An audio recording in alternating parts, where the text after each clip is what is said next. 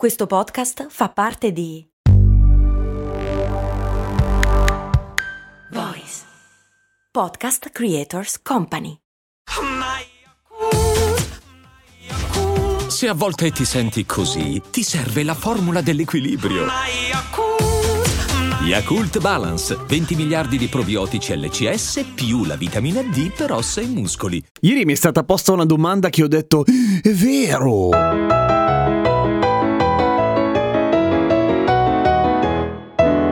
Domanda è da dove cavolo viene l'espressione casalinga di Voghera? Allora, la casalinga di Voghera è un modo non particolarmente gentile né carino per definire l'equivalente al femminile dell'uomo medio, dell'uomo della strada o del signor Rossi, come dicono alcune fonti. Cioè una persona di cultura medio-bassa, di un luogo X, senza un'occupazione che quindi, insomma, non è il massimo, ecco. È vero, ha un'attinenza con la realtà, le povere casalinghe di Voghera sono delle cioffe fake dal punto di vista della cultura? No, no, perché non è che Voghera eh? Ma per quanto possa sembrare una cosa semplice, per quanto riguarda l'origine di questo modo di dire, beh, ci sono non una, non due, ma un bel po' di teorie. C'è anche un sito che si chiama La Casalinga di Voghera, che fra le altre cose spiega alcune delle possibili origini. Ma andando con ordine, ci sono delle ragioni storiche che sembrano essere abbastanza solide e persino un dissing di persone che si litigano la paternità del modo. Allora, un dato interessante viene fuori da Wikipedia in cui si dice che nel 66 2006 la RAI aveva commissionato un'inchiesta per cercare di capire quanto gli italiani fossero consapevoli e soprattutto sapessero alcuni vocaboli del mondo politico e a quanto pare il risultato peggiore, la bocciatura totale, o meglio il record di ignoranza se vogliamo, lo vinsero le casalinghe di Voghera. E questo ahimè propenderebbe per mettere un che di veridicità in quel modo di dire antipatico. Ma erano altri tempi, le cose saranno sicuramente cambiate parte. Poi un'altra origine che sembra abbastanza accreditata è quella del giornalista Beniamino Placido, che per molti anni ha avuto una rubrica sulla Repubblica che si chiamava A parer mio, e se non siete giovanissimi forse ve la ricordate. In questo caso non se lo sarebbe inventato direttamente lui, a quanto pare sarebbe stata proprio una casalinga di Voghera che si firmava come casalinga di Voghera, e quella lettera, l'originale, sarebbe stata trovata negli archivi della Repubblica da un giornalista di Voghera, Antonio Armano, ma c'è anche anche chi dice che è un complotto e che quella lettera Beniamino Placido se l'era spedita da solo. Che sbattimento solo per trovare un modo... Ma mi sembra strano. Il dissing della paternità è con Alberto Arbasino, del quale in un articolo invece pubblicato sul Corriere della Sera si dice che, essendo lui stesso, Arbasino nato a Voghera, avrebbe coniato quel modo di dire lì. A questo però si aggiungono una serie di dati, come per esempio che la casalinga di Voghera avesse un nome nome e un cognome si chiamava Carolina Invernizio, nata proprio a Voghera nel 1851 e che era fondamentalmente una sorta di scrittrice, no non era una sorta, era una scrittrice, un'autrice di romanzi però molto pop, via, molto facili, tipo Harmony e che per questa ragione venne spesso mm, criticata soprattutto dal pubblico maschile come una scarsa fondamentalmente. La chiamavano la Carolina di servizio oppure anche, sì avete indovinato, la casalinga di Voghera Voghera. Di lei si dice che persino Gramsci si sia scomodato per trovarle un nomignolo piuttosto antipatico anche quello che era onesta gallina della letteratura popolare. Dai Antonio, anche meno. Anche una fortunata trasmissione radiofonica in onda su Radio 24 che si chiama Melog con Gianluca Nicoletti a un certo punto ha fatto l'inchiestona del cercare l'origine del modo di dire, come raccogliendo testimonianze dalle ascoltatrici e dagli ascoltatori e pare che, almeno secondo alcuni, c'era una zona a Voghera che funzionava un po' come il quartiere a luci rosse de- di Amsterdam, dove si prostituivano direttamente in casa. E chi erano costoro? Le casalinghe di Voghera, che però è erroneo, perché casalinga dovrebbe essere una persona disoccupata, il cui unico lavoro è quello di badare alle cose della casa, delle cose casalinghe appunto, mentre se una sex worker lavora a casa è esattamente come fare smart working, per cui non si capisce, questa origine non mi piace molto. E poi è colorita, però sembra un po' una minchia. Ma magari è vera, non lo so. Fatto sta che quasi tutte le possibili origini del modo di dire casalinga di Voghera non sono particolarmente simpatici nei confronti delle casalinghe di Voghera, per cui non usiamo il termine casalinga di Voghera, poi è super abusato. Troviamone di nuovi, inventiamoli di volta in volta, che ne so, il complottista di tre palle per dire.